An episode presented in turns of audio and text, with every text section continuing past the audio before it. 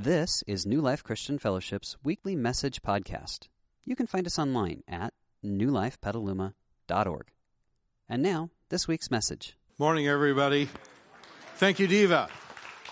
We'll invite Diva back a little bit later.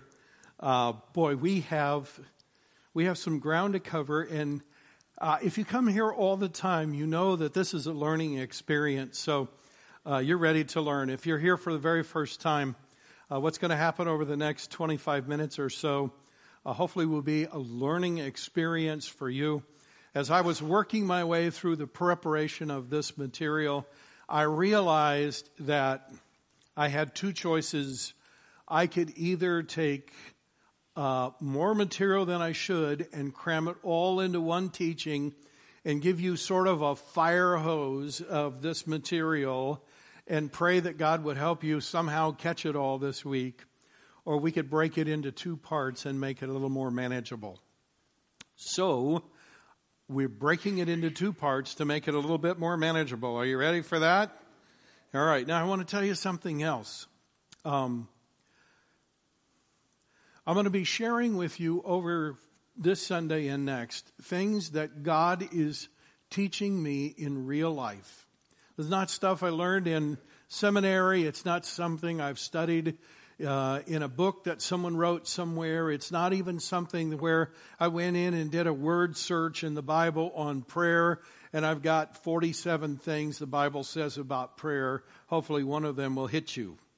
Uh, what I'm going to teach you over the, the next couple of weeks are things that in my own daily walk with God and sitting with Him and opening my heart to Him, there are things that He is revealing to me, not just about prayer, but about things as basic as faith and the nature of God and how He relates to us and why He answers our prayers sometimes in the way that He answers them.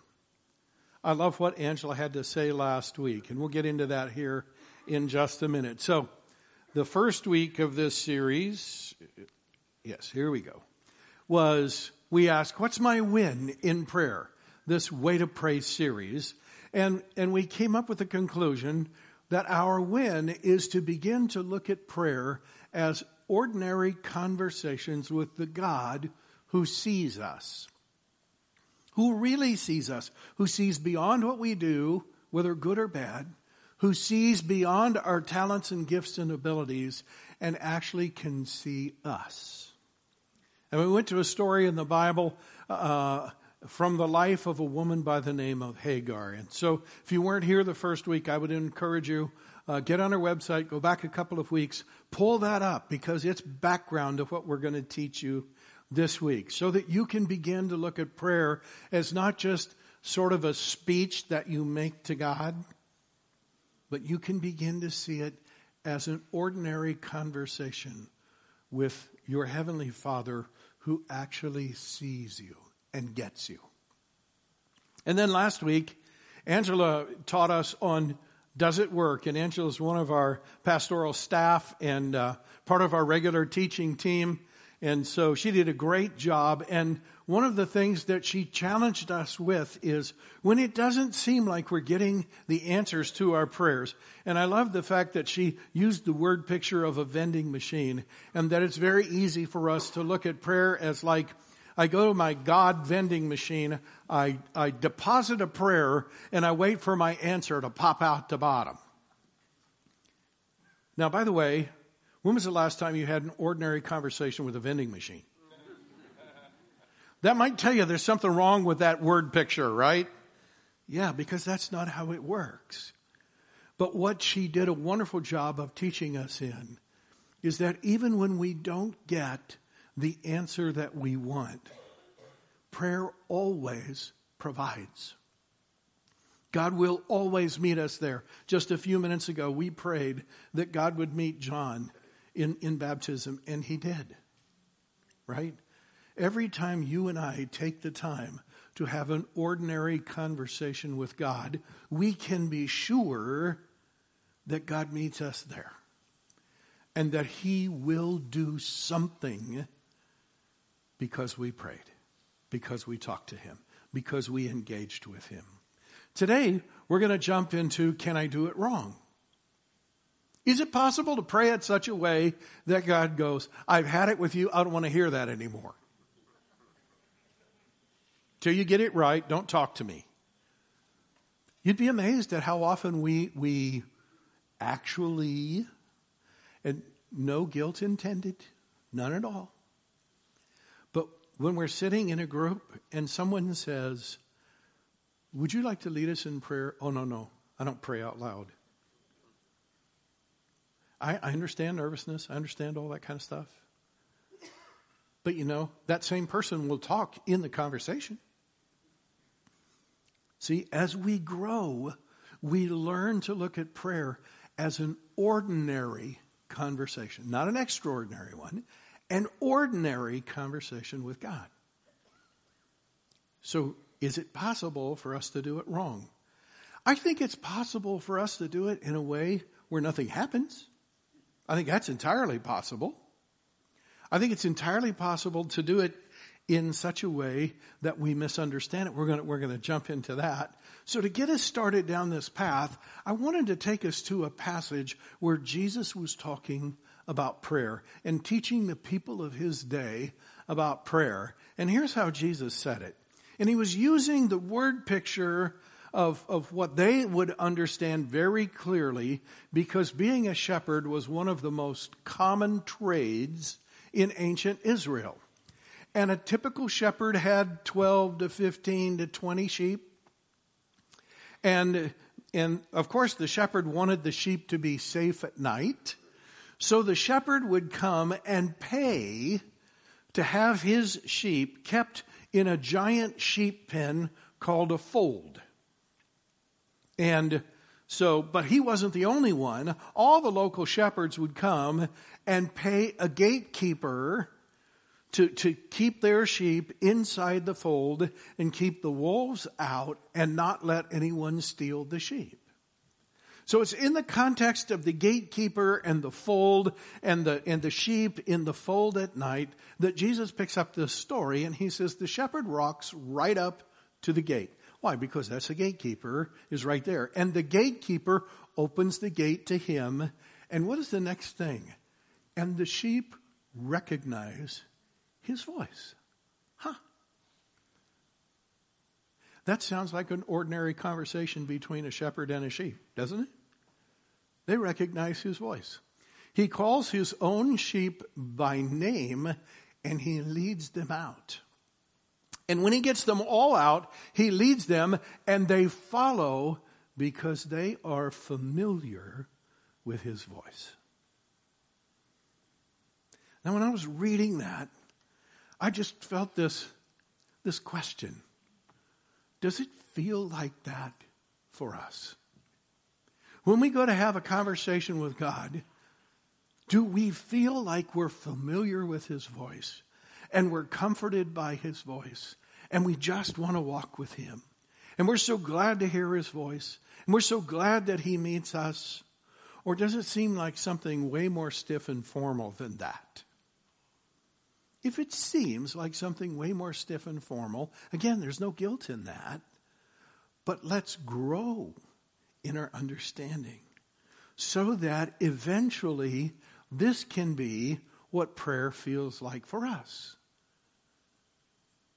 Here's what Jesus also said, and again, it's describing this relationship, only this time it's not a sheep and shepherd, it's people, it's friends.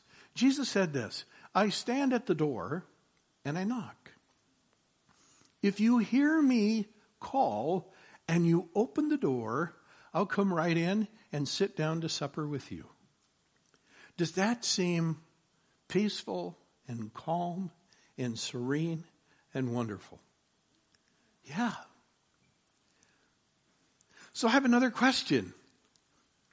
What would be your first feeling if Jesus knocked on your door tonight at dinner? Would it be, wow, this is awesome?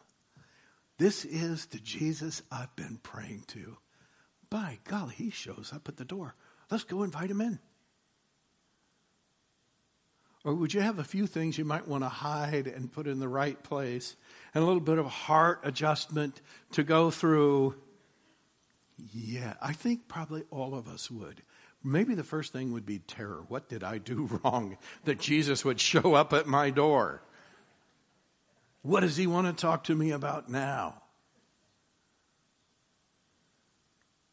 There's nothing sinful about that. It just means you and I have room to grow in our understanding. And today, we're going to press into why would our first thought maybe be more terror than comfort? Because it's very clear when the shepherd shows up at the sheepfold at the gate and calls his sheep, their first thought is not terror.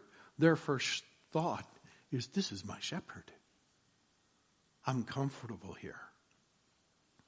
Good. He's going to lead me out. He's going to find me some great grass.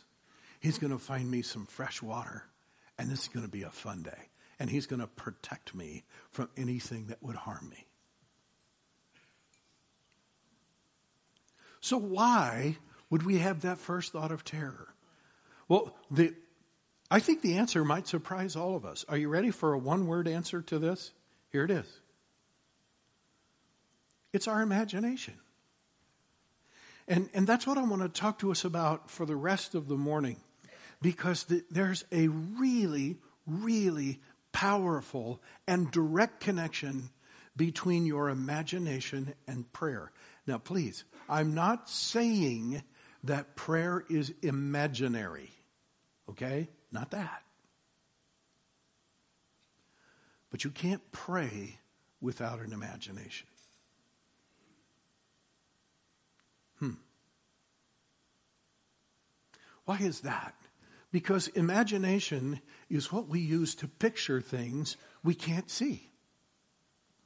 That's a great thing about imagination. Way back on the first page of your Bible, there's, there's, a, there's a sentence in there where God says, hey, let's make human beings in our image to be like us.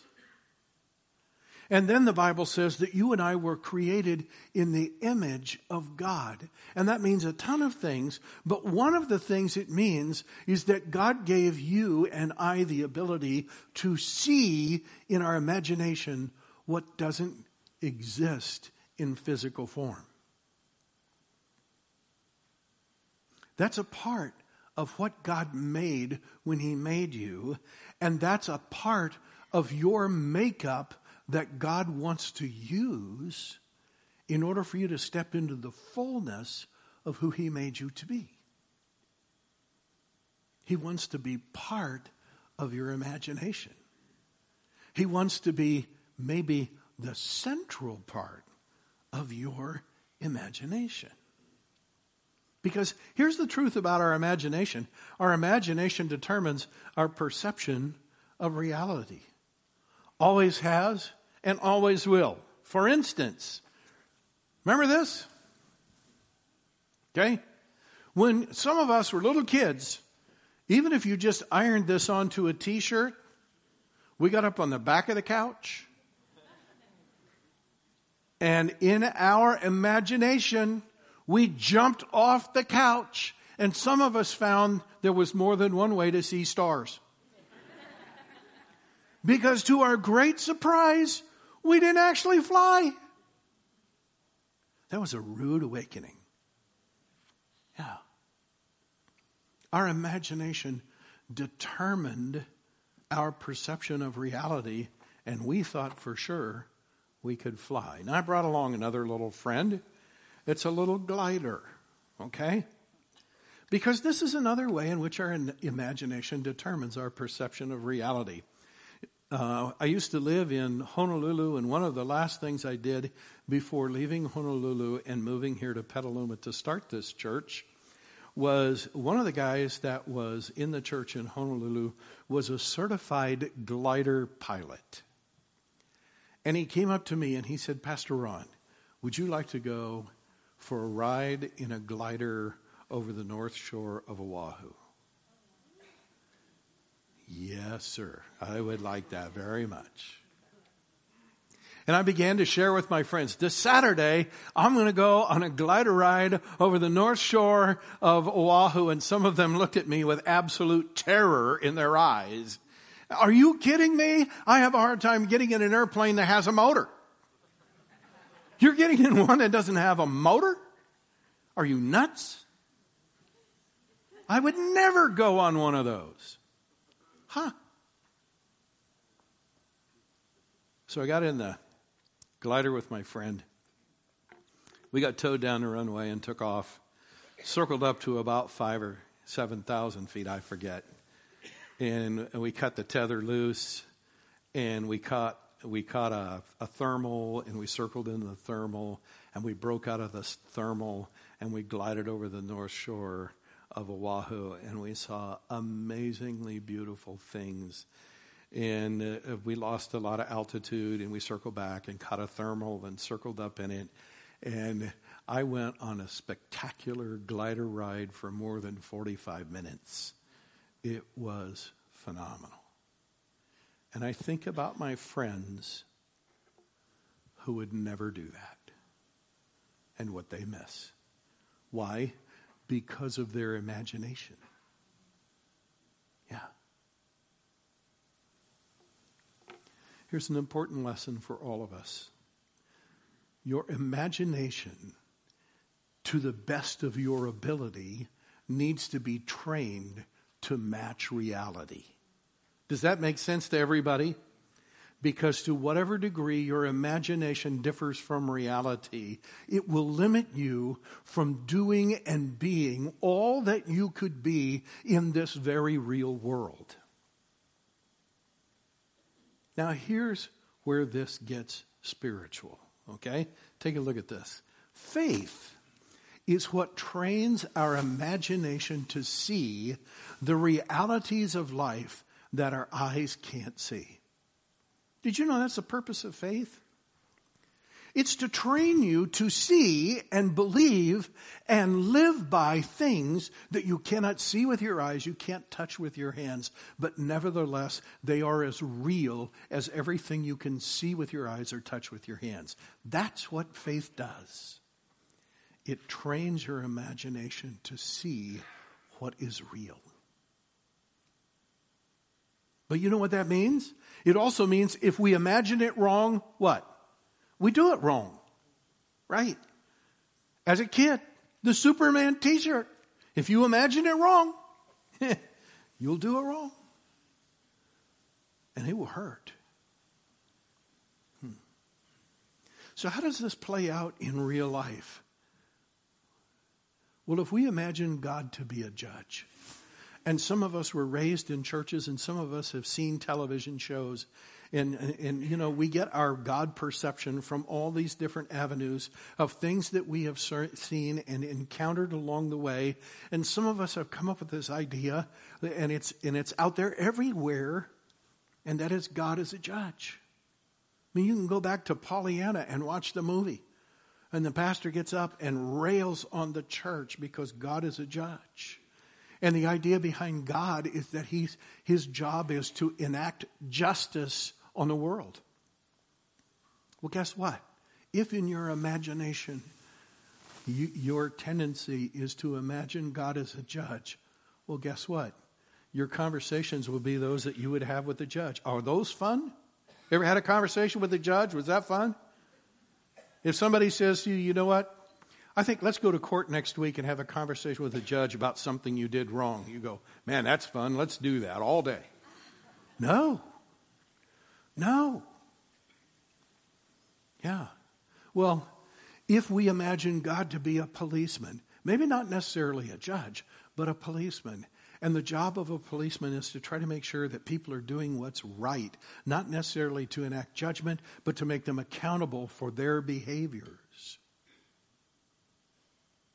I'm driving on Washington Street just last night. And there's a little section right across from grocery outlet that's 25 miles an hour. Did you know that? And oftentimes there's a nice little friendly reminder sitting right there. It was late at night. We were coming home from do, from being at a friend's house in And I'm driving down the road, and my wife goes, Oh, there's a cop right there. I look down.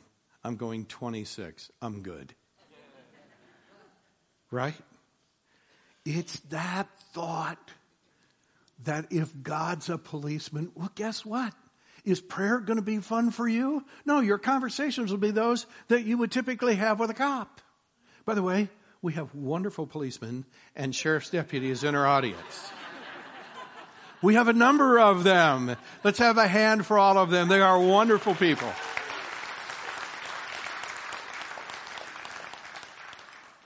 And you know what? When you're going 26, you're plenty open to a conversation. It's when you're going 45 that you might not want to have that conversation. Yeah? So, look at that. Our imagination determines our perception of reality. And what does faith do? Faith trains our imagination to see God as He really is, not just as we imagine Him to be. That's what faith does. This is the one I think we probably struggle with the most. If we imagine God to be a Santa Claus, and many of us do. I know. That's terrible theology, but that's where we are, right? God loves me, right? You know, what's the song? He's making a list. He's checking it twice. He's going to find out what? Who's naughty or nice? Oh, yeah, yeah. It's a great evening. It's a great night because Santa Claus is coming to town. And there's more of Santa Claus in God in our perception of God than we would probably like to admit. And we think if I've done enough good things, God should answer my prayer the way I want it answered. If I've done enough good things, Santa Claus should give me what I asked for. Right? Yeah. Huh. So if we think he's a Santa Claus, our conversation with him will be like those we have with Santa Claus. I want this, I want that, I want this, and I want that. And we wait for him to say, Have you been a good little boy or girl? And what do we say? Uh huh. And we can't wait till Christmas morning to get what we ask for. And when we don't get it, we cry and, and we question whether Santa Claus is real. Have you been there? Sure, you were there as a kid. Yeah. It's amazing that our faith hasn't grown beyond that. I love, I love what Jesus said one day. When some people came to him and they said, Jesus, teach us to pray. This is how he answered them. This is your father you're dealing with. Stop right there. This is not Santa Claus. This is not a, a, celestial policeman. This is not the eternal judge of the world. This is your Father you're dealing with. With a God like this, loving you, what's Jesus doing? He's using faith to retrain their imagination to see God as He really is. This is your father you're dealing with. With a father who loves you like this, you can pray very simply. This, like this, our Father in heaven. And he launches into, if you grew up in a in a formal church or a Catholic church or maybe any church, this is commonly called the Lord's Prayer or the Our Father prayer. He said, You can pray simply like this. What is prayer? An ordinary conversation with the God who sees you. Now, Jesus' brother James said this You don't have what you want because you don't ask God for it. Huh. We sit here and go, Well, that's not my problem. I've been asking. He goes on to address what might be our problem, and that is, and you don't have it, and even when you ask, you don't get it. Why? Because your motives are all wrong. You want only what will give you pleasure. Now, I'm not going to deal with all that this Sunday. Go- you're going to have to come back next week because I, I want to leave us with a question and then a scripture. And the question is this What if the real purpose at the heart of prayer, the real question at the heart of prayer, isn't what will God do for me? What if that's not the real question? What if the real question is this? What will I do in life? I'm so sorry. That's very distracting. What will I do in life and how can I invite God to partner with me in that? And this is where I think we're going to learn a lot of brand new stuff next week. I want to leave you with a passage of Scripture. And this is from the life of David, and we're using David and we're reading uh, selected passages from, from the prayers that David prayed that are preserved for us in the Bible in the section called Psalms. And this is one of the prayers that David prayed. And we're using David as our example, our experiment. Let's learn to have ordinary conversations with God the way David did. And David wasn't, God, what will you do for me? Here it is. God, you will show me the way of life, granting me the joy of your pleasure and the pleasures of living with you forever. What a beautiful and wonderful way to engage with the God who sees us. Let's pray. God, thank you so much that you see us exactly as we are. Thank you so much. You've given us faith that trains our imagination to see you as you really are and to see life as it really is. And God, we just confess that we get that wrong a lot. We imagine you to be something you're not, and we imagine life to be something that it actually isn't, but we are growing in our understanding, and you are training our imagination so that week after week it becomes more closely attuned to how things really are. We thank you for that. Would you help this to be another great week of growth? I pray in Jesus' name. Amen. We hope you enjoyed this week's message. You can find more information about New Life, including contact information, at newlifepetaluma.org. Thanks for listening.